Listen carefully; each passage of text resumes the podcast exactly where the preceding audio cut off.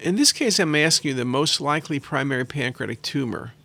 And the finding, of course, in this case is multiple sclerotic bone metastasis. Now, possibilities adenocarcinoma of the pancreas gives bone mets, uncommon, but they're lytic.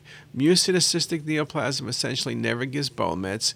And SPEN tumor, I think I've seen one case of bone mets, and that's been lytic.